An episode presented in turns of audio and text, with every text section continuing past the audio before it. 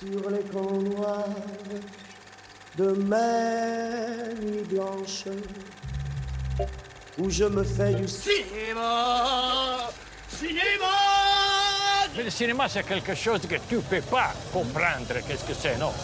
Attention Moteur Moteur Comme il a un deuxième, un troisième, un cinquième, septième. Hey Bon pour moi. On la double.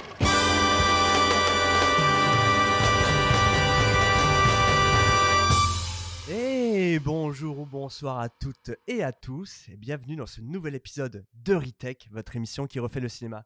Je suis Kev avec moi pour l'animer. Je ne connais pas plus grand fan de Viggo Mortensen que lui. C'est le Nathan. Comment ça va, mon Nathan? Écoute, euh, ça va très bien. On sent que ça fait longtemps. Ouais, c'est que vrai. tu nous as même pas fait bonjour, bonsoir. Tu as fait bonjour ou bonsoir. Ouais, c'est. Euh, Kev, la machine est grippée. Vous choisissez. ça dépend de votre temporalité, en fait, tout simplement. On est très content de retrouver le micro de Retech. Mais moi aussi, je suis très très content de te retrouver. Je suis très content qu'on soit de nouveau là euh, pour parler en, en plus d'un film euh, qui te tient très très à cœur. Euh, voilà, donc vous l'avez compris en, cliquant sur cet épisode, on va parler de A History of Violence de David Cronenberg, sorti dans les salles françaises le 2 novembre 2005. C'est Nathan qui va vous en parler aujourd'hui. Euh, D'ailleurs, je- 2 novembre, je me dis, c'est un petit peu un film anniversaire. Ah, c'est- eh, maintenant il fait presque. C'est les anniversaires à deux jours près. ça marche toujours. On enregistre en novembre, pour moi, c'est bon, c'est un anniversaire. Et en plus, mon propre anniversaire est le 4 novembre. Ouais, on est dans un. Incroyable. mindfuck, Et, euh, alors moi, je t'en parle même pas, c'est c'est dans pas longtemps aussi. Ouh. Bon bref, petite mise au point euh, avant de commencer. Euh, on le dit, on le répète en fait, mais ça fait bien longtemps que vous avez compris que les épisodes Retech euh, et Focus ne sortent plus à un rythme régulier. On a fait un peu le choix de, de s'y mettre quand on le sent, quand on a le temps surtout. Dans tous les cas, en fait, on fait pas une course à l'audimat. C'est vraiment un, pur plaisir pour nous et donc on fonctionne un peu à notre rythme en tout cas. Et là, euh, donc ça Ce qui fait. veut pas dire qu'on en fera peut-être plus souvent plus tard. Ouais, c'est ça. Juste on se laisse la liberté là-dessus. quoi. Ouais, exactement. Donc là, c'est vrai que ça fait à peu près 4 mois qu'on n'avait pas fait d'épisode. Donc euh, Ouais, là il y a un petit gap. là, il y a eu un- on a été un peu dans un tunnel aussi, il faut le dire professionnellement parlant. Mais, euh, mais effectivement, c'est- ça remonte à l'épisode 30, donc sorti en juillet. On revenait sur les blockbusters de l'été. C'est vrai. D'ailleurs, alors quelques petits, euh, quelques petits retours. On se demandait que- comment allait euh, développer, euh, Bah comment ouais. allait se développer l'histoire Barbenheimer, euh, le box office. Si vous avez écouté l'épisode, c'est vrai qu'on on l'a enregistré vraiment le lendemain de, de- de notre visionnage de Barbie. Oppenheimer. Et, et on- Kev, Kev, il a toujours les chiffres. Exactement, parce qu'on se posait la question de qu'est-ce que serait le succès de ces films et tout. Bon, aujourd'hui, la réalité nous a prouvé qu'en fait, euh, ces deux films ont été des immenses cartons au box-office mondial. Euh, Barbie, c'est plus de, je crois, 1 milliard 2 au box-office mondial, ce qui est euh, énorme. Et Oppenheimer, ça a dépassé les 900 millions. Euh, donc, c'est pas très loin du milliard non plus. Euh, ce qui est oufissime quand même de se dire qu'un, euh, même plusieurs Qu'un film Mattel a presque fait alors déjà ça, mais tu sais, tu peux encore dire ça, ça fonctionne sur la franchise Barbie, quoi. Tu vois, il y a- il y, a un potentiel déjà commercial. Mais Oppenheimer, c'est quand même un biopic sur un scientifique de presque 3 heures. euh, Non, non, bien sûr. Ouais. un peu en noir et blanc. Ok, c'est Christopher Nolan, mais qui sortait quand même un peu de l'échec de, euh, de Tenet. Euh, c'est quand même un belle, euh, comment dire, un, un joli hold-up, on va Bel dire. effort. Ouais, c'est clair. Toi, tu as un petit commentaire un peu à dire là-dessus sur, sur le succès de ces, de ces deux films? Ou juste, euh, c'est cool Euh, non, juste j'attends de voir le, tu sais, le crossover euh, de série Z là, Ah, qui a été fait, euh, Barbenheimer, le film, Oui, vraiment. c'est vrai qu'un Donc euh, voilà, le cynisme à son un producteur peu scrupuleux a juste scrupuleux. racheté le concept Barbenheimer et on va en faire un film. Ouais. Très fort. Et ouais, si vous avez suivi un peu ça sur internet, euh, oui, on est, on est très curieux de ce projet. Avec euh, Brian Gosling et Magali Robbie. Oh, Super. Ça va être top. Euh, effectivement, donc euh, ces films-là ont plutôt bien marché. À l'inverse, justement, on en parlait de Mission Impossible et Indiana Jones qui ont été beaucoup plus euh, mitigés. Ah, la Mission Impossible, il a pas marché? Ben, c'est un résultat très mitigé. C'est pas un bid, mais en tout cas, Ah ouais, la boîte de prod n'est pas super satisfaite. Enfin, en tout cas, en, en termes de, de, popula- de, de chiffres et tout. Hmm. Et Indiana Jones, c'est un bid. Mais le ça, c'est mérité. Voilà. Donc, bah, sur les quatre qu'on a vus, ouais, celui-là, il en faisait un peu partie de- de- Ouais. des bids. ouais. Euh, voilà. Bon, bref, tout ça pour dire que maintenant, euh, on est de retour, en fait. Et euh, là, donc, on, on va parler d'un film de David Cronenberg. Nathan, je sais que toi, il te tient à cœur. Ça fait déjà un bail en plus que tu voulais en parler. Bah, je pense depuis le début de en fait, Ouais, hein, voilà. tout simplement. Mais, mais voilà, de Derzu Zala en, Ouais, ça, toi, Je ne sais plus de quel film j'ai parlé d'ailleurs. la dernière fois que tu nous as parlé d'un film, c'est l'épisode 26, ouais, Derzuzala, Ouais, Akira Kurosawa. ouais. Mais oui, oui, non, ça fait vraiment depuis longtemps que je voulais en, en parler. euh, pour, euh, pour plusieurs raisons sur lesquelles on va revenir plus tard. Mais euh, déjà, est-ce que tu veux qu'on se passe un petit extrait du, euh, du trailer d'abord pour se mettre dans l'ambiance et Ouais, ensuite voilà. je vous pitch le truc? On se chauffe un petit peu et puis après, tu nous, tu nous racontes un peu tout ça. Allez, c'est parti. One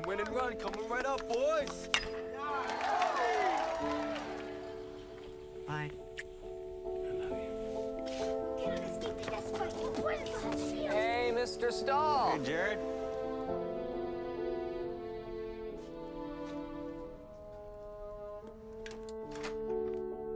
More Pat. Hey, Tom. Thanks, Tom. Good as ever. Have a good evening.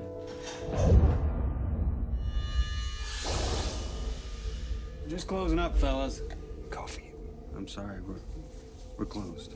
Oh, I know that. I do know that. Shut up! We don't carry much cash here. Don't move. Do!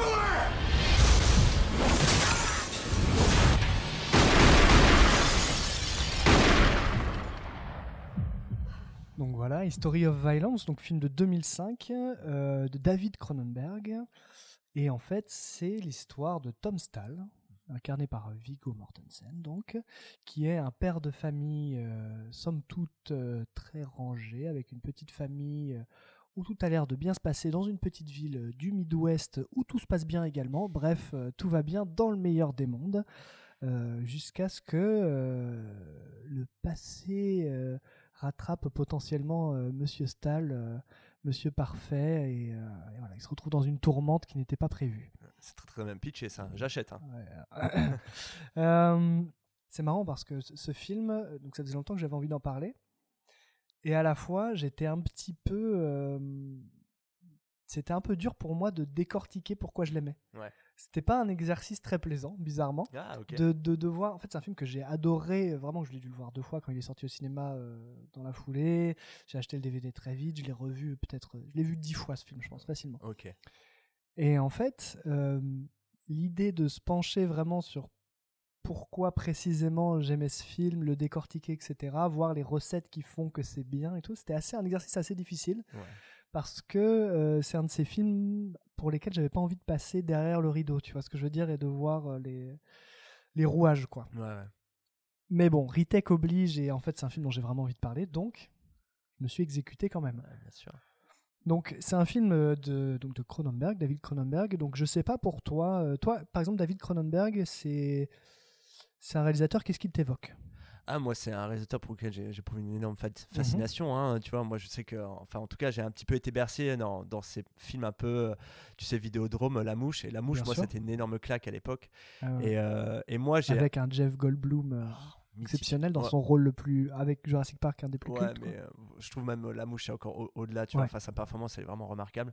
Euh, voilà, je pense que pour beaucoup, La Mouche est un peu la- la- Mm. l'apogée déjà du cinéma de, Cronenberg, quand tu as un de ses meilleurs films en tout Mhm. cas. Et, euh, et Cronenberg, en fait, euh, bon, tu vas en parler sans doute, tu vois, mais c'est vrai que mm, il m'a un peu surpris, du coup, un peu euh, quand on arrive au début des années 2000, en prenant le tournant un peu d'un cinéma qui devient très contemporain, mais enfin, qui était déjà. Mais qui devient en fait qui. Alors, on pourrait dire c'est presque. Il quitte un peu un cinéma de genre. Ouais, moins qui organique. était, qui était, ouais, et qui est un cinéma de genre qui était très très euh, très particulier et très extrême. La mouche, euh, c'est le, dans, le, dans son concept ou dans sa réalisation. Ouais. Pour moi, c'est un film de genre vraiment qui pousse, euh, qui va au bout de sa démarche. Où en gros l'histoire, bon, bah, c'est un homme euh, qui invente une machine à téléporter et euh, en fait son ADN va se croiser avec celle d'une mouche qui rentre dans le téléporteur. Il va se transformer petit à petit en mouche Super concept. c'est plein d'effets pratiques, euh, de maquillage dégueulasse. Ah ouais, voilà, il se met à baver de l'acide sur ses jambons beurre pour les manger comme une mouche le ferait. Enfin, c'est incroyable. quoi. Ouais, c'est clair. Et en fait, effectivement, tu as raison. Au début des années 2000, euh, il va se tourner vers des films avec une démarche totalement différente. Et pour moi, alors j'aime beaucoup La Mouche, j'aime euh, bien Vidéodrome aussi. Mm, ouais. Mais pour moi, c'est là où ça m'a le plus accroché. En fait, moi, je pense que je suis pas un énorme fan de Cronenberg, en fait Ouais, ok. de base. Il y a quelques films que j'aime bien de lui, beaucoup qui me laissent indifférent. Mais ce qui est sûr, c'est qu'History of Violence, ça m'a pas du tout laissé indifférent. En fait, pour moi, History of Violence, on va en reparler, mais c'est aussi un film de genre. Bon, il y a- tu pourrais te dire c'est un thriller, tu vois. Ouais. Mais en fait, pour moi, c'est à la croisée de plusieurs genres. Et je pense qu'une des raisons pour lesquelles j'aime autant History of Violence, c'est aussi parce que c'est un western. Ouais. En gros, je, je vous pitch un tout petit peu le truc, mais donc euh, c'est comme je vous disais, c'est euh, ça se passe dans le Midwest, alors c'est je plus en Arizona, euh, voilà, enfin, vraiment euh, euh, au fin fond du trou du cul des États-Unis, dans une petite ville très jolie qui a un petit peu un, un cachet du, des années 40-60, tu vois cette espèce d'âge d'or. Euh, des États-Unis ou euh, un âge d'or qui a peut-être jamais existé d'ailleurs, mais il y a un Ouais. truc où très euh, comment dire, il y a tous les petits commerces emblématiques, c'est les bâtiments tout est joli, Ouais. euh, il n'y a pas de McDonald's, il n'y a pas de tu vois. Oui, est- c'est très sympa. Ouais, voilà, on est dans un, je pense vraiment dans une espèce de vision un peu idéalisée comme ça des années euh, 50-60. John Stahl, donc qui est joué par Viggo Mortensen, lui tient un diner. Ah, Il y a un côté un peu saloon, il y a un côté voilà, il y a les Ouais. habitués, voilà, etc. Et en fait, ce- qui se passe, c'est que ce personnage, en gros, il tient son diner, il a sa une femme et deux enfants. Une femme, il y a plein de scènes, de très belles scènes de, de complicité euh, Ouais. avec, euh, avec sa femme qui est Eddie Stahl, qui est jouée par euh, Maria Bello, qui tue le rôle d'ailleurs, qui est super bien Ouais, dedans aussi. Et en fait, donc voilà, ils ont cette relation qui est très mignonne. Là encore, on est un peu dans les clichés. euh, ils, voilà, ils ravivent un peu la flamme où elle va s'habiller en pom-pom girl, voilà. Et il y a un truc très. euh, En fait, ça joue sur beaucoup de clichés américains. Euh, Mais en fait, ce qui est intéressant, malgré tout, malgré ça, c'est qu'on pourrait se dire que c'est un petit peu peut-être, euh, comment dire, un peu too much, un peu premier degré. Mais en fait, ce qui est marrant, c'est que même les personnages, eux, en rient de ça. Ouais, ou ouais. tu vois, il y a une conscience, en fait, de, de, ce, de cette espèce de vitrine de l'Amérique, tu vois, Ouais, malgré tout. sûr. Et en vrai, même la musique, donc c'est Howard Shore qui fait la musique. Ils ont travaillé ensemble sur plein de, plein de films avec, euh, avec Cronenberg. Et en fait, euh, eh ben lui aussi, tu vois, le thème principal que j'ai en fait redécouvert en le, en le regardant, je m'en souvenais plus du tout. Mais en me faisant un peu cette idée de voilà vitrine de l'Amérique, etc., ça m'a un peu frappé.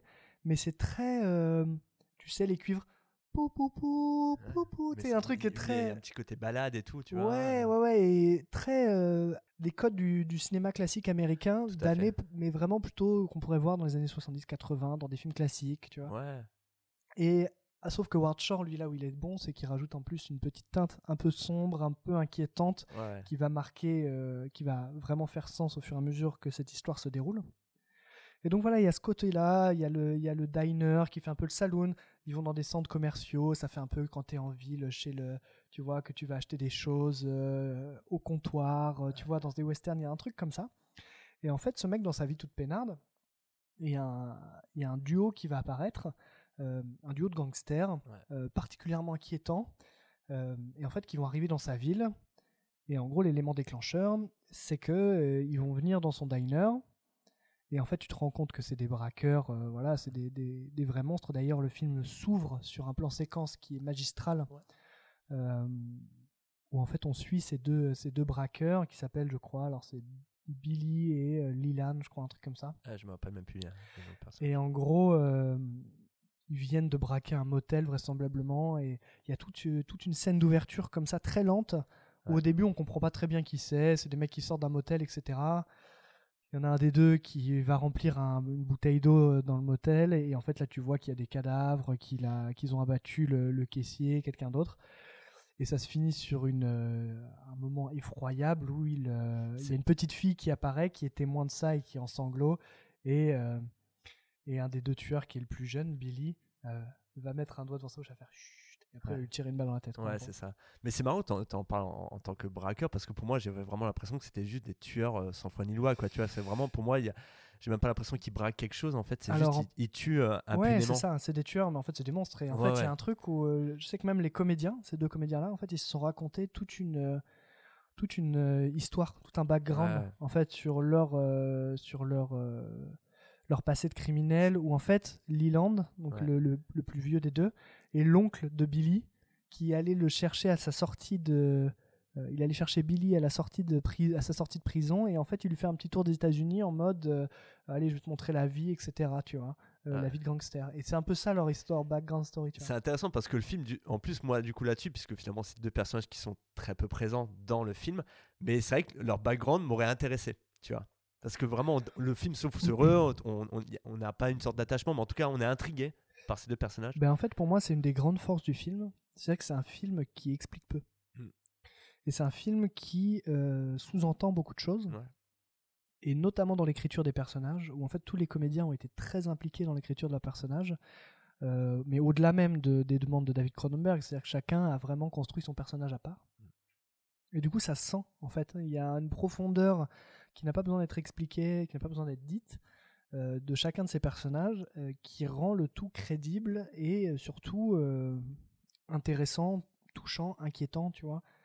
Et donc, en gros, pour revenir à l'aspect un petit peu western de ce film, il y a ce truc où, tu vois, ces deux tueurs là, complètement monstrueux, arrivent dans son diner et un braquage commence où ils vont prendre en otage ses employés, etc.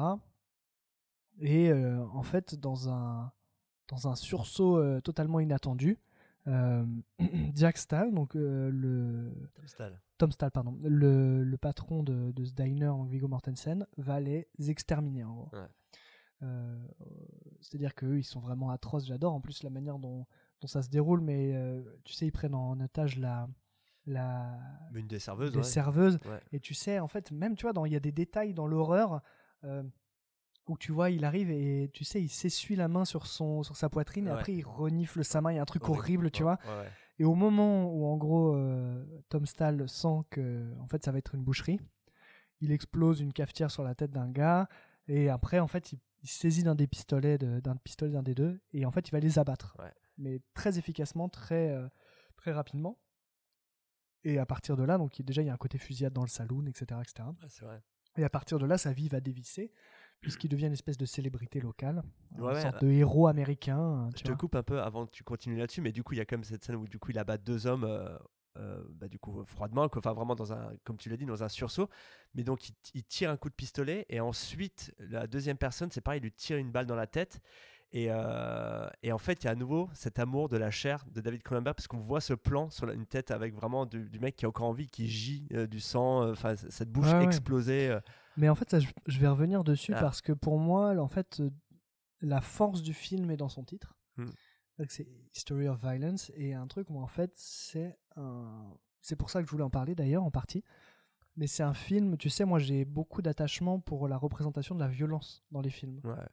Où pour moi c'est quelque chose, euh, tu vois, c'est un peu comme la, la comédie. C'est des, des, des supports qui sont exigeants en fait. Tu peux pas faire de la violence euh, n'importe comment, tu peux pas montrer la violence n'importe comment. Tout comme tu peux pas, euh, tout comme l'humour, c'est très compliqué, tu vois. Ouais, ouais. Et un truc comme ça, c'est un peu un art, tu vois, de réussir à faire ça. Et, euh, et je trouve que à la fois dans sa représentation et à la fois dans le sens qui est mis derrière cette violence dans ce film, euh, pour moi, il y a plein de choses très intéressantes. Je vais en parler dans deux minutes. Ok. Mais en gros, voilà, donc sa vie bascule euh, après cette espèce de fusillade de saloon, un petit peu.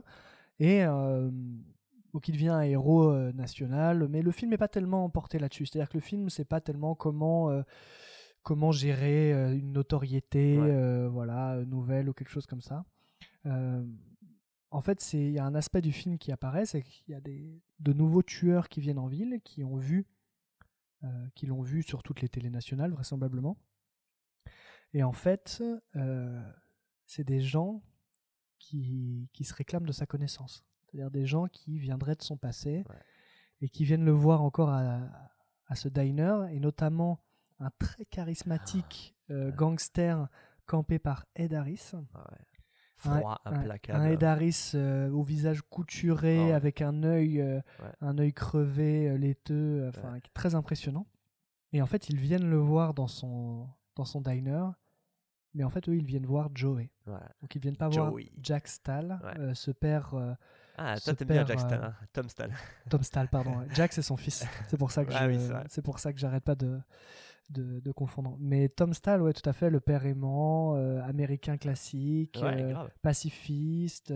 On le voit dans le diner, très calme, très voilà. Mais d'ailleurs, je rebondis là-dessus. Première scène où on voit d'ailleurs euh, Tom Stahl, c'est en fait ça. Parce que du coup, cette transition avec la petite fille qui se fait tuer, et on voit la fille de Tom Stahl euh, euh, qui hurle en fait dans, dans, son, dans sa chambre, et euh, du coup, le père arrive, euh, tel le héros, en fait, pour la réconforter. son cauchemar. Et ensuite vient le fils, donc Jack Stahl, euh, qui est là aussi pour réconforter, et la mère, et on sent tout ça, ce portrait Ouais. d'une famille aimante et qui se soutient, qui s'aide, et voilà, et qui est rassurante. vois. Exactement, et c'est suivi par la scène d'un petit déjeuner très Ouais. classique, etc. Oui, c'est clair. Les gens vont au travail, vont machin. Ouais.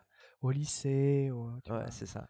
Non, non, c'est très. euh, le comment dire, il y a vraiment tout ça, c'est souligné exprès, euh, voilà, vraiment euh, fortement. Ouais. Ce côté am- famille américaine parfaite, etc. Et là, donc en fait, le, ce portrait commence à se fissurer avec l'arrivée de ces gangsters, puisque la question se pose est-ce que Tom Stahl est vraiment Tom Stahl, ou est-ce qu'il a eu un passé euh, lui aussi très sombre euh, Est-ce qu'il est ce fameux Joey dont euh, Ed Harris parle?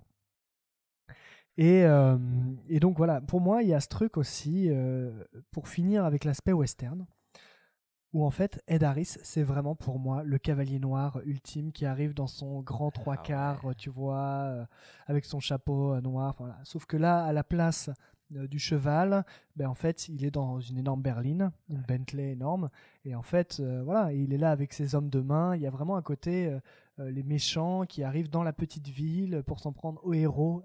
Voilà, il y a, y vraiment ce côté-là. Il trouble, il trouble ce calme, Ouais. cette vie paisible. Et en plus, dans le western, il y a aussi euh, un aspect qui revient très souvent, euh, une espèce de gimmick d'écriture qui revient très souvent. Euh, j'en ai mangé beaucoup, beaucoup des westerns. Euh. J'ai papa qui aime beaucoup ça. et j'en ai mangé beaucoup. Et il y a un truc où c'est, euh, tu sais, le- la personne rattrapée par son passé, tu vois, Mm. qui essaye de, de- de faire oublier son passé. Ouais, bien sûr. Donc, il y a vraiment ce côté-là. Et là, on est en plein dedans à nouveau.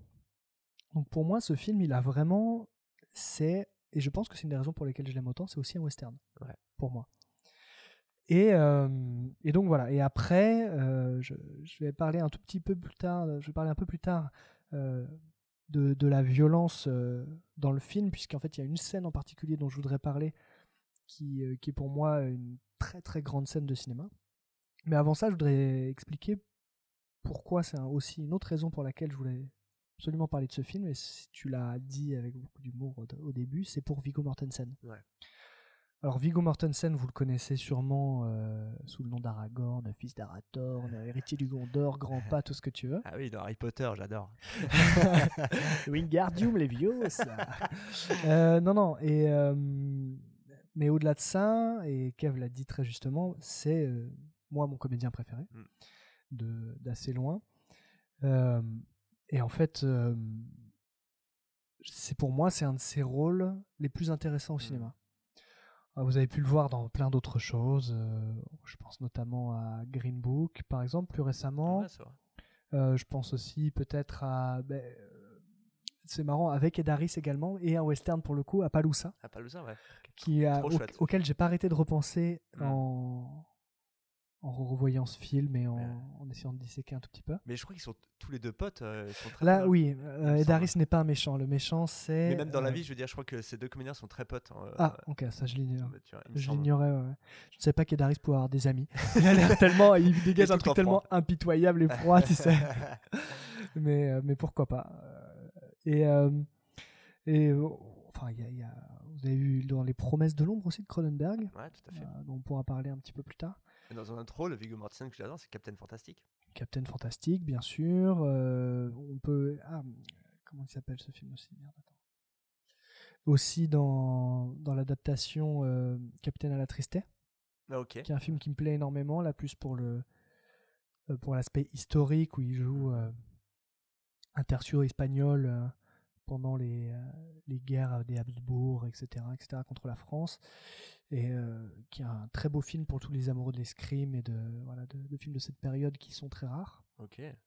Euh, Enfin voilà, moi c'est un acteur que, qui me plaît énormément dans ses choix de rôle, très constant, Ouais. très euh, euh, comment dire très intéressant il prend pas de raccourcis de facilité etc et c'est aussi euh, et c'est très rare parce que moi c'est un côté que je que je sépare toujours euh, qui m'intéresse pas du tout mais humainement Ouais.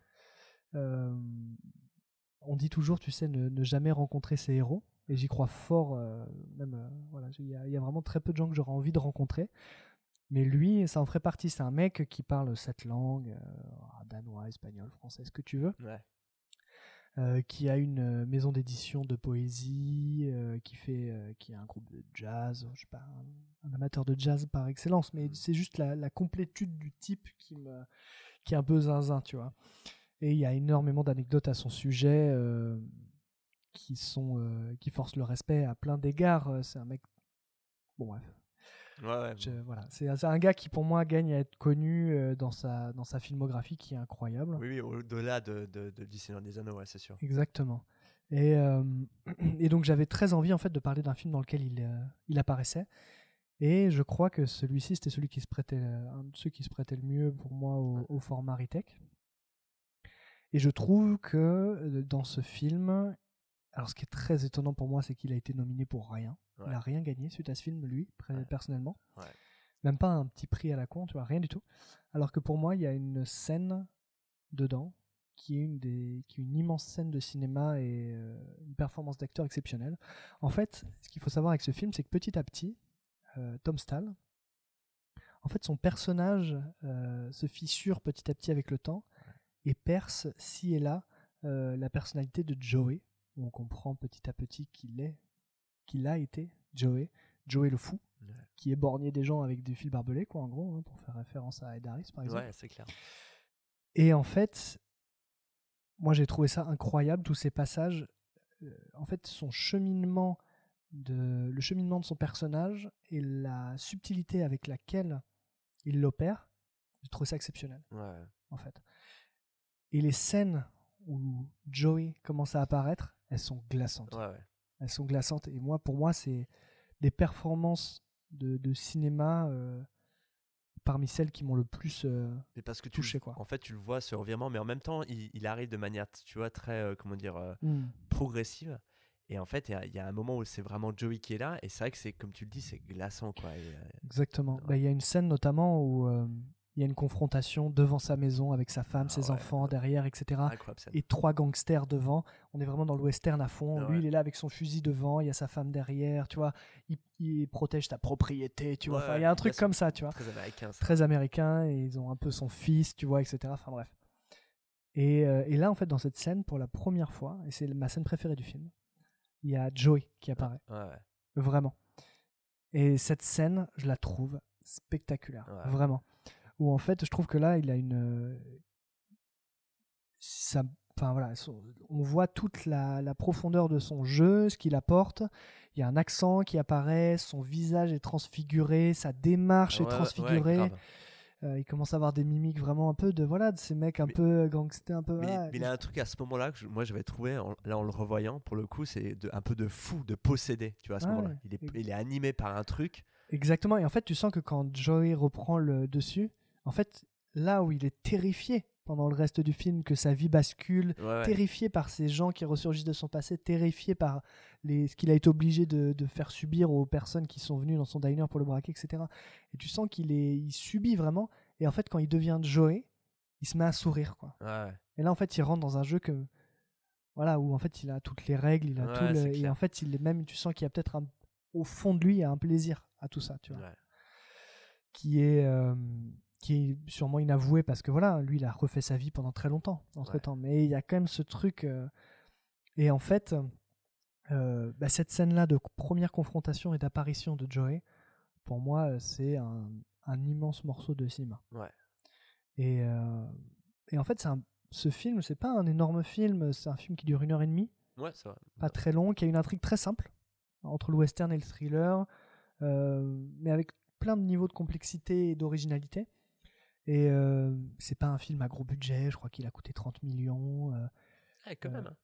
c'est c'est c'est pas mal, mais, Ouais. euh, mais Mais, après euh, il faut savoir qu'ils ont refait, par exemple, quand on est dans le diner, c'est un set, hein, Ouais. c'est du studio et la rue dehors, elle est, elle a été refaite. Tout ce que tu vois au travers de la vitre, ça a été entièrement refait, Ouais. éclairé, etc. Mais, mais alors ça, ça se va voit, vite. ça se voit parce qu'il y a une scène à un moment où il y a la voiture des gangsters qui sont là, qui part au Mhm. loin, et en fait tout est vide. Tu sais, je me suis dit euh, bon bah ça c'est pas. Ah non, non, ça, Ah. ça a été vraiment fait dans Ah, cette ville euh, Alors, en Ontario, je sais plus où c'était là.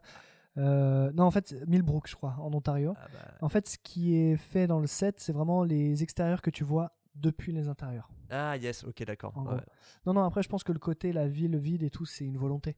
ouais, Pour dire qu'on est vraiment dans un endroit qui est très, très, Ah ouais, très paisible. Vraiment, il n'y a rien, pas, un- pas un figurant. Tu vois, il y a vraiment cette voiture qui part et c'est vite, quoi, tu vois. Mais du coup, ça apporte quelque chose d'effrayant, quoi, tu vois. Exactement. Et euh, bah oui, t'es seul, quoi, face, à, Ouais, ouais, face à ce danger. Ouais. Et, euh, et d'ailleurs, dans le côté western, il y a aussi le- la figure du shérif, là. Mais bien sûr. Quand ils sont pas tout à fait seuls, il y a un Ils ont- shérif. Ils ont un ami policier, ouais. Ah, c'est Enfin, ça qui va aller voir euh, les méchants pour leur dire vous n'êtes pas les bienvenus dans notre c'est- ville, on n'aime pas trop les étrangers Mais par c'est ici. tellement ça. Et tu vois, ça c'est on est full dans le western, tu vois aussi par exemple. Et et donc voilà. Et pour pour revenir un tout petit peu plus sur le sur le film lui-même, moi je trouve que en plus techniquement il est élégant, il est simple. Ouais. Mais je le trouve je trouve que le cinéma de Cronenberg a quelque chose de simple et très efficace. Je trouve que la lumière est juste Ouais. à chaque fois, la mise en scène aussi. Euh, la lumière, c'est euh, un mec avec qui il a énormément euh, travaillé, donc son chef-op, Peter Suchi- Suchicki.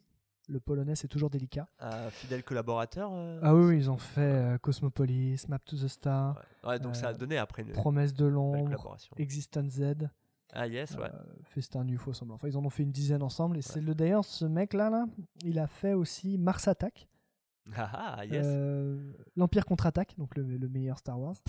Incroyable. Et euh, mais c'est marrant parce que en- je l'avais vu du coup avant de revoir le film, tu vois, et je voyais des petits trucs, tu vois, des petits gimmicks et tout, ça m'a fait rire. et euh, de Rocky Horror Picture Show aussi. Enfin, c'est un mec qui, qui a fait des trucs euh, très sympas ouais, c'est clair. et donc avec qui il bosse depuis toujours.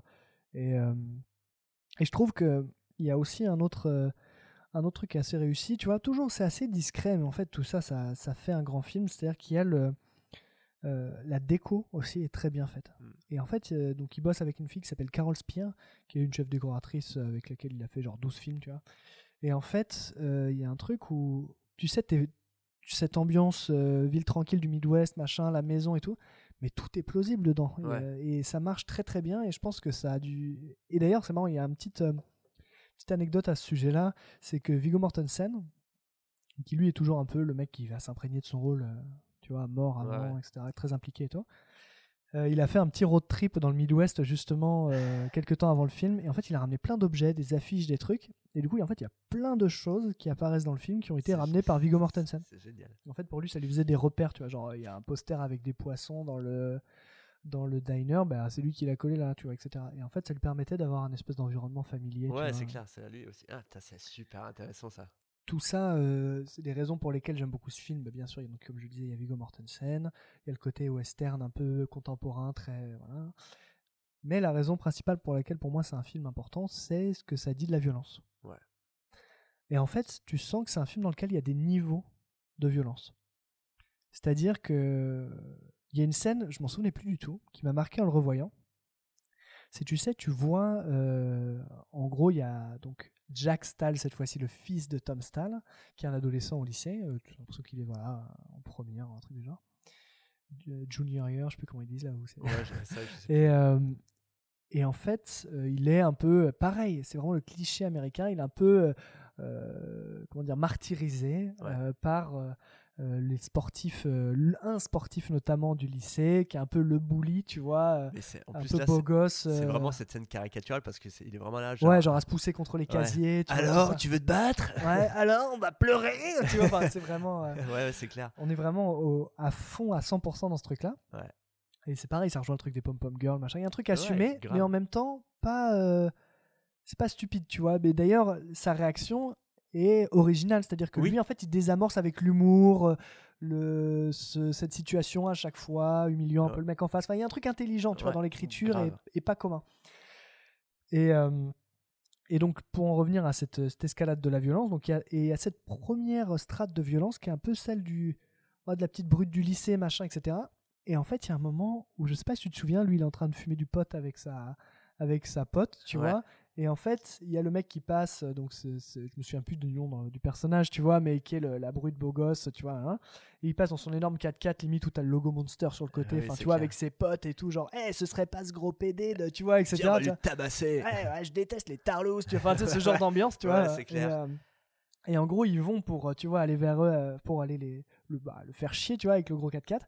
Et en fait, en essayant de traverser, ils se retrouvent nez à nez, euh, ils se stoppent, ils se retrouvent nez à nez avec les deux tueurs du début. Ouais. Et en fait, lui commence à leur faire un doigt d'honneur en disant Eh, bande d'enculés et tout. Et en fait, les mecs se retournent vers lui. Et là, en fait, il, les, il comprend, tu vois. Ouais. Qu'il est tombé sur des gens. euh, Ouais. Il est tombé sur des monstres, tu vois. Et en fait, il, tu- il y a ce moment de compréhension dans le film où tu te dis, genre, ouais, donc, qu'il y a une couche de glauque qui va arriver par-dessus tout ça, Ouais, tu vois. ouais, clair. et tu vois qu'il y a une échelle dans la violence comme ça. Et après, l'escalade, elle va très rapidement. Et en fait, euh, ce que j'aime beaucoup dans l'approche du film, c'est qu'en fait, euh, la violence, donc elle n'est pas glorifiée. Bon, ça, c'est quelque chose qui est, euh, qui est présente dans plein de films, tu vois. Mais en fait, elle est aussi très organique, très humaine, très, très simple. Je sais pas comment dire, Ouais, mais en fait, on pourrait se dire que Tom Stahl, quand il abat les deux mecs dans son, euh, dans son diner, bah tu vois, tes spectateurs, bah t'es un peu genre. Tu vois, t'es derrière Ouais, euh, Tom Stahl et t'es là genre, waouh, mais c'est incroyable et tout. Ouais. Sauf qu'en fait, directement après, t'es rattrapé par. euh, t'es tout de suite rattrapé par une réalité qui est en fait très dérangeante. Ouais. C'est-à-dire que tu as un gros plan euh, sur un mec qui vient de se prendre une balle à bout portant dans la tête et en fait il a la mâchoire qui est disloquée, il y a la langue qui dépasse et il est pas mort, il est en train de barboter dans son sang. Euh, L'autre il a traversé la vitrine, euh, Tom Stahl il a un couteau planté dans le pied. Enfin tu vois, il y a un truc Ouais, ouais. où en fait c'est assez. c'est une vision de la violence qu'on va retrouver dans Les Promesses de l'ombre après, j'en parlerai deux minutes, mais, mais en fait qui est pour moi très intéressant dans le cinéma de Cronenberg. Et après, euh, je, alors je vais pas du tout parler de la fin du film à dessein parce que en fait il la fin du film est surprenante pour moi aussi. Ouais. Euh, elle est parle- à la fois logique mais surprenante. Ouais, j'en parlerai avec toi off, par contre, j'ai des trucs à dire. Mais ouais. Moi j'ai beaucoup aimé la fin de ce film aussi. ouais, de ouf, clairement. Euh, où en fait il va renouer avec son passé et essayer de faire table rase de ce passé. Absolument. Euh, mais bien sûr avec beaucoup de violence quoi. Ouais. Et et c'est là d'ailleurs où on va voir apparaître à la toute fin de ce film le méchant du film qui n'était en fait pas Ed Harris mais qui était William Hurt qui joue euh, Richie Cusack qui est le, le frère de Joey Cusack. Joey le fou donc euh, la- l'alter ego de Tom Stahl et qui est incroyable dedans, qui joue une espèce de, de gangster, euh, de, de gangster un peu pato, euh, euh, complètement égocentrique et Ouais. probablement, j'ai l'impression, gay. Ouais, il y, a- il y a une vibe. Il y a un truc un peu comme ça, Il y a une vibe assez chelou où euh, quand Ouais. il revoit son frère, tu sais, il y a. Et même avec, euh, on en parle de ces gardes du corps là, qui sont tous un peu des mecs de magazine et tout. Il y a un truc, Ouais, ouais, tu ça- sens que dans le manoir il y a une ambiance, tu vois. C'est pas euh, faux, ouais. Et du coup, euh, enfin, un personnage qui est super intéressant aussi. Ouais, grave. Mais pour, pour en revenir à, à- à la question de la violence, en gros, toutes les. Enfin, voilà, il y a des écrasements de, de trachées euh, avec le pied. euh, voilà, il y a des il y a des nez euh, rentrés dans le crâne euh, à coups de paume de la main. Enfin, il se passe que des trucs horribles, tu vois. Ouais, ouais, c'est clair. Et, euh, et en fait, il y a ce côté où c'est. euh, Il n'y a pas le côté premier degré de beaucoup de westerns ou de beaucoup de thrillers, etc., où tu es contente que la vengeance s'abatte sur les méchants. Parce que c'est clairement des méchants. Ils Ouais. ont aucun côté de leur personnalité qui pourrait te laisser une, de la place à une quelconque rédemption, tu vois. Vraiment pas. Ils sont très premier degré, tu vois. Mais en fait, bah, tu peux pas te réjouir de cette violence. Ouais. Et ça, je trouve ça très très fort. Euh, et c'est une violence de la. euh, tu vois, quand il y a des face-à-face, etc., en fait, le- les gens prennent l'ascendant en- par la surprise, par la bassesse, par la. Tu vois, Ouais. il y a un truc où, en fait, à chaque fois, il va réussir un peu à sortir victorieux de ses échanges, mais parce qu'il les frappe au moment où ils s'attendent pas, avec des coups horribles, avec des. Tu vois. Et d'ailleurs, euh, sa famille, à lui, euh, est confrontée à ça. C'est-à-dire que Maria Bello, qui joue, qui joue sa femme, Eddie Stahl, son fils, ben, en fait, ils sont confrontés directement Ouais. à cette violence. Et ça remet en question la, la- entièrement la relation qu'elle a avec lui, euh, c'est, cette, euh, c'est sa femme. Euh, c'est des scènes qui sont très fortes d'ailleurs, où on voit ses doutes, mais aussi l'amour qu'elle lui porte et la confiance qu'elle lui donne. Et en même temps, euh, ben, c'est pas l'homme, c'est pas du tout l'homme qu'elle connaît. Tu vois. Ouais, bien sûr. Bah, incroyable scène d'ailleurs, je pense à ça au- à l'hôpital où en fait elle se rend compte qu'en fait euh, le mari euh, Et qu'elle- aime, en fait c'est pas du tout la personne qu'elle. qu'elle- Exactement. Et elle, elle est debout et elle tourne autour de lui. Ouais. Et, et lui, il est cloué au lit, et ça c'est génial d'ailleurs. Ouais. Lui, il est cloué, il peut pas bouger, mais tu sens son impatience, tu sens son impuissance. Enfin, c'est pareil, c'est une scène qui est très, qui est très forte Deux aussi. belles prestations là d'acteurs. euh. Exactement. Et au-delà de ça, il y a une scène pour moi qui est une des scènes les plus marquantes du film aussi. C'est euh, quand elle se rend compte de qui il est. euh, tu sens qu'elle se pose la question est-ce que je vais le quitter Est-ce que je vais pas le quitter? Et en fait, elle va le défendre face au, au shérif du coin qui vient un peu pour se dire mais attends, est-ce que ce mec-là, c'est vraiment, ce serait pas un gangster en fait, peut-être dans son passé, etc. Et en fait, elle va le défendre et elle va dissiper les doutes du mec. Et après ça, il va y avoir une scène, je sais pas si tu te souviens, où ils vont faire l'amour Ouais. de manière extrêmement violente, extrêmement, tu vois, très inquiétante au départ. Tu te dis, il va y avoir un viol, et il va y avoir un c'est dans un cadre peu commun qui est un escalier. Ouais, ouais, vraiment, ouais. euh, Ils se sont esquintés hein, pour la scène. En gros, ils font l'amour dans ces escaliers d'une manière extrêmement sauvage. Ouais. Ils l'ont fait sans protection, ils l'ont fait plein de fois. Euh, En gros, ils étaient ravagés après. D'ailleurs, il y a une scène où on la voit après, euh, Avec elle, des bleus, ouais. de, dos, de dos nu, et on la Ouais. voit avec des marques dans le dos, c'est assez vénère. Ouais. Exactement. Et en fait, euh, ils se sont inspirés directement des bleus qu'elle avait vraiment euh, Oh, dans la foulée. Donc, sont- super. Bah ouais, mais en fait, la moindre protection. euh, Bah ouais, ouais. Et ce qui est marrant, c'est que le mec qui est venu, le coordinateur de cascade pour ça, il était genre. euh, attendez, vous m'appelez pour coordonner une scène de, de sexe en fait, c'est ça, je comprends pas très bien. Ah oui, mais dans les escaliers. ah d'accord. Et autre fait intéressant, tu sais, enfin intéressant, on s'en fout un peu, mais tu sais quand ils étaient, euh, quand ils font l'amour pour la première fois, tu sais, Ouais. euh, on, on sent leur complicité, elle s'était habillée en pom pom girl un peu pour raviver la flamme, il y a un truc un peu marrant comme ça.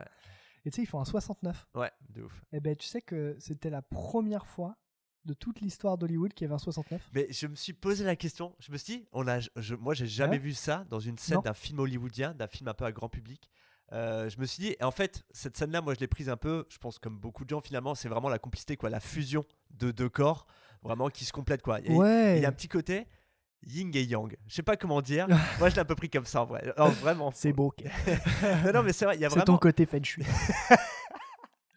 Non, mais cette scène-là, vraiment, c'est pareil, elles m'ont marqué. Ces deux scènes d'amour. En fait, tu sais, souvent le sexe au cinéma, moi je suis toujours un peu dans ce truc de est-ce que cette scène est nécessaire Oui, non? Oui, c'est souvent pas très intéressant. Les deux scènes-là, je trouve qu'elles elles disent vraiment quelque chose des personnages. Exactement, ce c'est-à-dire sur leur complicité, mais aussi sur le, la lutte intérieure Ouais. qui les traverse, tu vois. Ouais. Et donc effectivement, pour moi, ça c'est une des scènes qui est très marquante aussi. Et, et donc voilà, tout ça pour dire qu'en fait, ce film, euh, pour moi, il est très important sur la manière dont il montre la, la, la violence, la manière dont euh, euh, aussi il, euh, il, il adapte un peu ce, il joue avec ce, cette espèce de d'idéal américain d'âge d'or qui n'a peut-être jamais existé, tu Ouais, vois ouais, avec la manière aussi dont il détourne les codes du thriller pour en faire un western. Voilà, c'est un film qui, pour moi, euh, en fait, coche beaucoup de cases. Ça, plus le fait qu'il soit incarné, mais vraiment euh, royalement par euh, Ed Harris, Maria Bello. Il y a une scène entre Ed Harris et Maria Bello dans un centre commercial, Mm. je sais pas si tu t'en souviens, Ouais. où lui il vient un peu euh, pour la faire flipper avec sa petite fille, etc. Et en fait, je voyais un peu le. J'ai vu le making-of de, de cette scène-là. Et en fait, c'est dingue. Parce que Maria Bello, elle a, elle a un peu galéré. Parce que Ed Harris, donc c'est leur seule scène vraiment, tout, tu sais, Ouais. tous les deux. Et en fait, Ed Harris, il sortait jamais du personnage. Mais genre, il lui disait en étant euh, ce, le gangster qu'il joue, genre, c'est nul à chier ce que tu fais et tout. Genre, fais ça, fais ci, mais non, mais tu crois vraiment à ça, tu vois. Et en fait, elle était, c'était hyper dur pour elle. Ça se trouve, c'est vraiment une crapule en fait. Ouais. mais non, mais il paraît qu'il est très très intimidant, tu Ah, vois. ouais. Et il jouait là-dessus et en fait, il lui a, il a réussi, ils ont réussi à tirer euh, des choses très intéressantes de cette scène, mais ça a été un peu apparemment un peu compliqué, tu vois. Ouais. Et euh, et ouais, et c'est un film euh, qui pour moi, euh, en fait, il a, il a reçu, il est aujourd'hui, il a, c'est un film qui a un peu une, euh, un succès d'estime assez grand. Et, euh, il a été considéré comme un des meilleurs films des années 2000, tu vois, des choses comme ça. Finalement, il y a quand même assez peu de gens autour de moi qui l'ont vu. Ouais, ok. Et en fait, bon, déjà parce que c'est c'est Cronenberg. Hein, Toi, tu l'as vu au cinéma pour le coup? Deux fois, ouais. Oh, waouh Ah, ouais, yes. Ouais. Et c'est un film, c'était en 2005, tu vois. Ouais, ouais, c'est Et c'est un film d'auteur. euh, euh, c'est un film d'auteur, voilà. Bon, comme David Cronenberg, il fait que des films d'auteur, etc. Ouais. Donc c'est un film qui a pas eu une énorme exposition non plus, tu vois. Et son sujet, il est difficile, son traitement, enfin, tu vois, c'est pas, euh, c'est pas un blockbuster. Euh, mais il a eu un gros succès d'estime quand même comme ça. Mais j'avais vraiment envie d'en, parler parce que, Ouais. euh, en fait, comme je disais, moi, je connais pas tant de gens que ça qui l'ont vu. Et pour moi, c'est peut-être le, pour moi, c'est le meilleur film de David Cronenberg. J'ai moins aimé après Les Promesses de l'ombre, qui est sur un sujet un petit peu similaire avec Vincent Cassel, à nouveau Viggo Mortensen, Ouais. qui a un rôle incroyable dedans. Oui, oui. Qui joue un gangster russe tatoué entièrement. Il y a une scène de combat à l'arme blanche entièrement nue dans un sauna, Incroyable. qui est pour moi euh, mythique, tu vois. Ouais, ouais, grave. Oui, il y a- des fulgurances folles dans ce film. Ouais. Pareil, je le trouve imparfait, mais je l'aime beaucoup. Ouais. Ouais, J'aime beaucoup ce film. quand même. Exactement. Mais, euh, mais celui-ci, pour moi, c'est un film vraiment important de la filmographie de Cronenberg.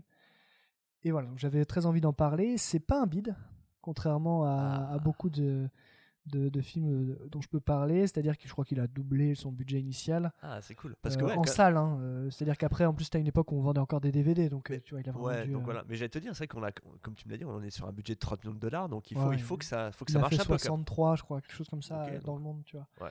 Donc il a plutôt bien marché. Mais euh, et après, par contre, il n'a pas eu une reconnaissance énorme de en termes de prix, etc. Il était, euh, il a été en course pour la Palme d'Or en 2005, qu'il n'a pas eu. Ah, ok.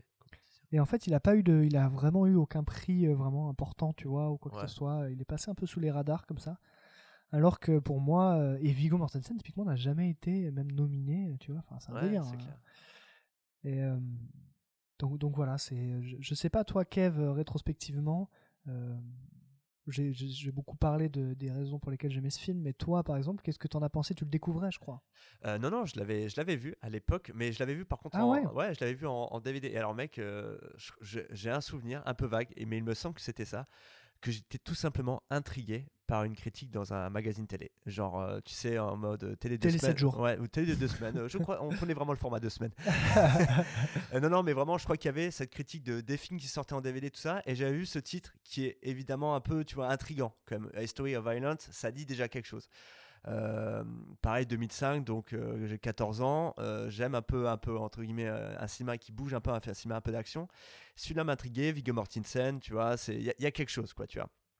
Et je me rappelais euh, de ce petit encart dans un magazine télé où vraiment enfin tous les films sont bons parce qu'ils doivent vendre un peu ça tu vois.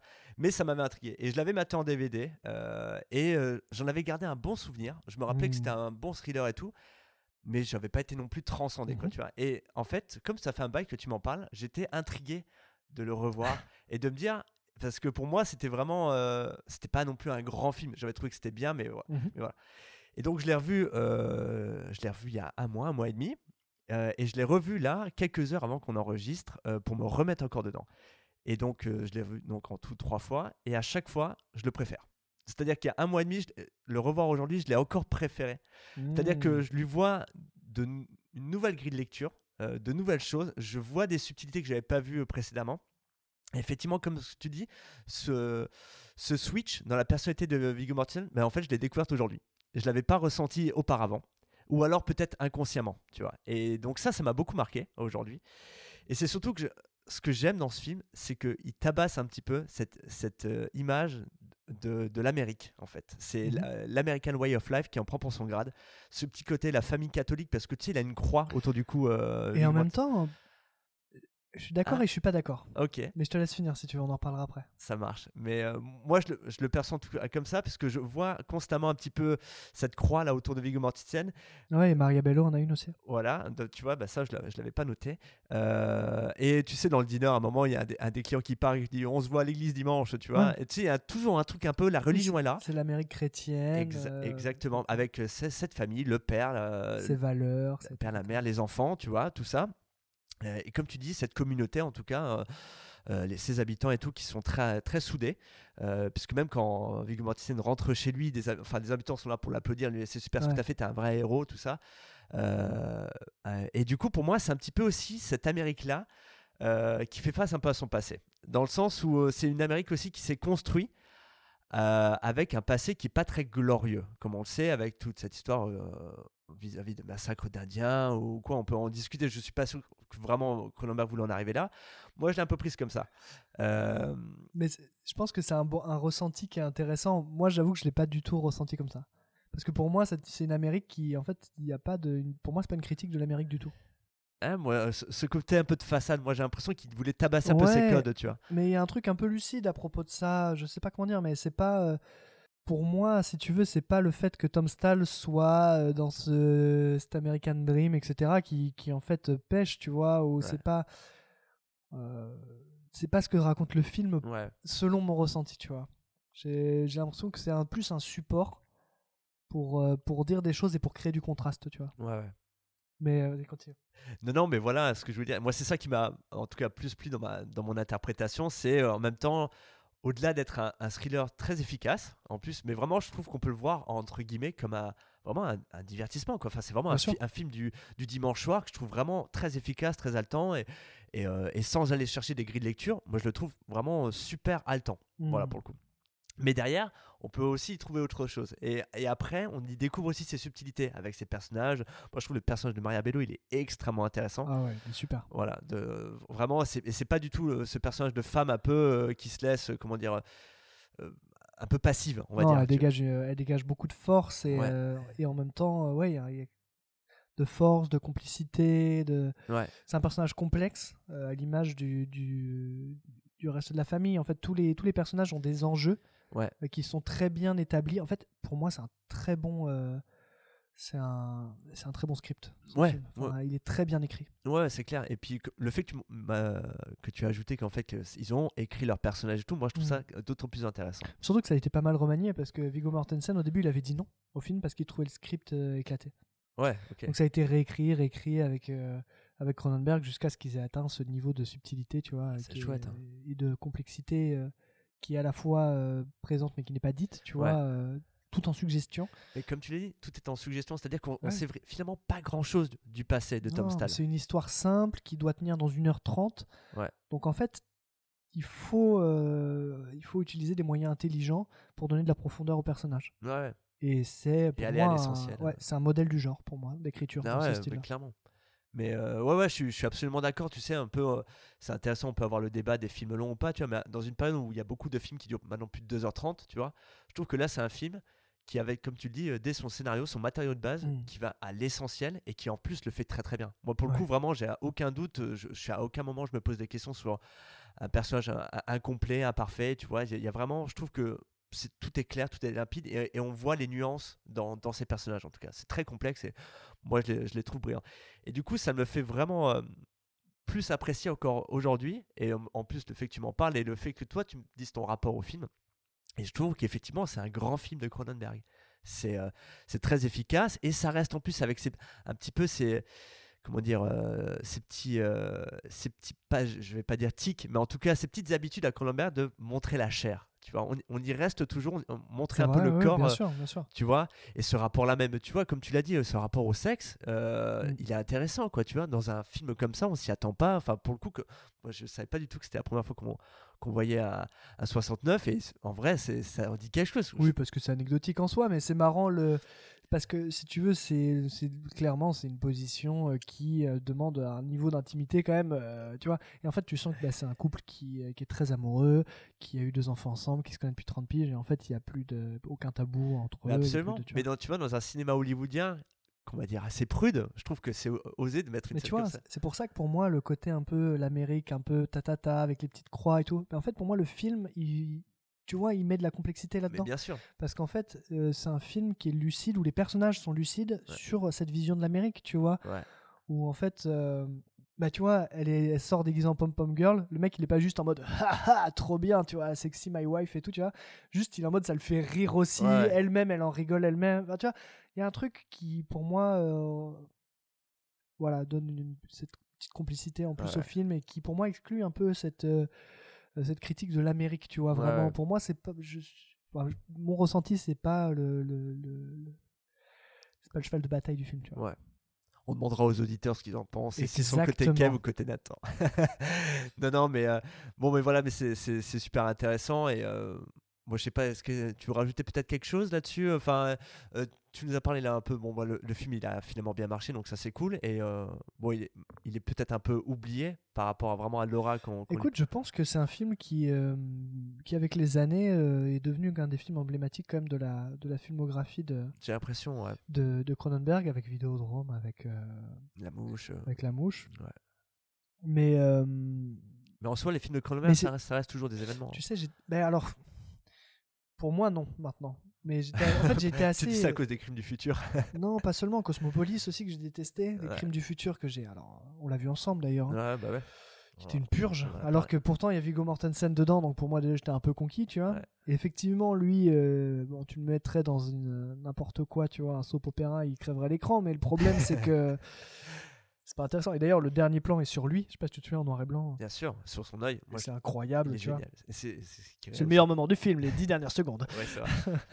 On en avait parlé dans l'épisode Ouais. en plus. Mais Ah oui, c'est vrai, ouais, c'était- le, le- le début et la fin le- la meilleure chose du film. Ouais. Et donc voilà, donc pour moi, Cronenberg, comme je disais, c'est pas du tout un. C'est un réalisateur auquel je trouve, je prête beaucoup de qualité. Je suis très content que c'est un mec qui puisse faire du cinéma, qui puisse faire son cinéma et qui nous offre des choses. euh, Parce que c'est des films que j'ai pas aimés, mais c'est des films qui ont la, la qualité d'être surprenants. Ouais, qui sont de- atypiques, ça c'est sûr. Donc rien que pour ça, euh, c'est un mec.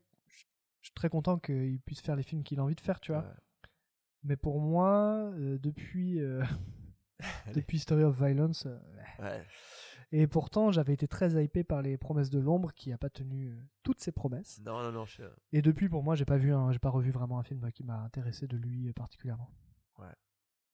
Mais, euh, mais voilà, que ce, je crois qu'il a 80 piges maintenant. Oui, oui, c'est clair. bah, Donc, euh, Mais pour beaucoup, Les Crimes du Futur, c'était son dernier film. quoi, Ouais, tu vois. ouais. Et C'est dommage, hein, en vrai, bah, en plus, tu vois. Parce qu'il est... avant ça, il avait, il avait encore fait euh, Maps to the Stars. Et alors, qui est, qui, pour le coup, qui est pas raté. Ouais, ouais. Ce- Enfin, raté. euh, qui est pas je, voilà. je lui vois des belles choses, des belles qualités. la une belle performance de Julianne Moore. Ouais, Robert Pattinson aussi, il y avait encore dedans. il y avait Robert. Pattinson, ouais, tout à fait. Non, non, donc euh, pourquoi pas. hein, euh, mais juste, voilà, euh, je pense que c'est. pour moi, c'est un, plutôt un réalisateur à fulgurance qu'un réalisateur constant, selon mes goûts. Ouais, ouais, c'est clair. Je- Voilà. Je, je pense que ça, ça période un peu d'âge d'or. En tout cas, elle était à- un peu aussi avant, tu vois, cette période-là de Vidéodrome de la Mouche, euh, Ouais, de, mais- de Rage, tu mais vois. tu vois, pour moi, son meilleur film, il l'a fait bien plus tard. Ouais, c'est vrai. Donc, euh, bon, il a fait à ses 60 piges, comme quoi, jamais lâché. Ouais, ouais, c'est pas faux, c'est pas faux. Enfin voilà.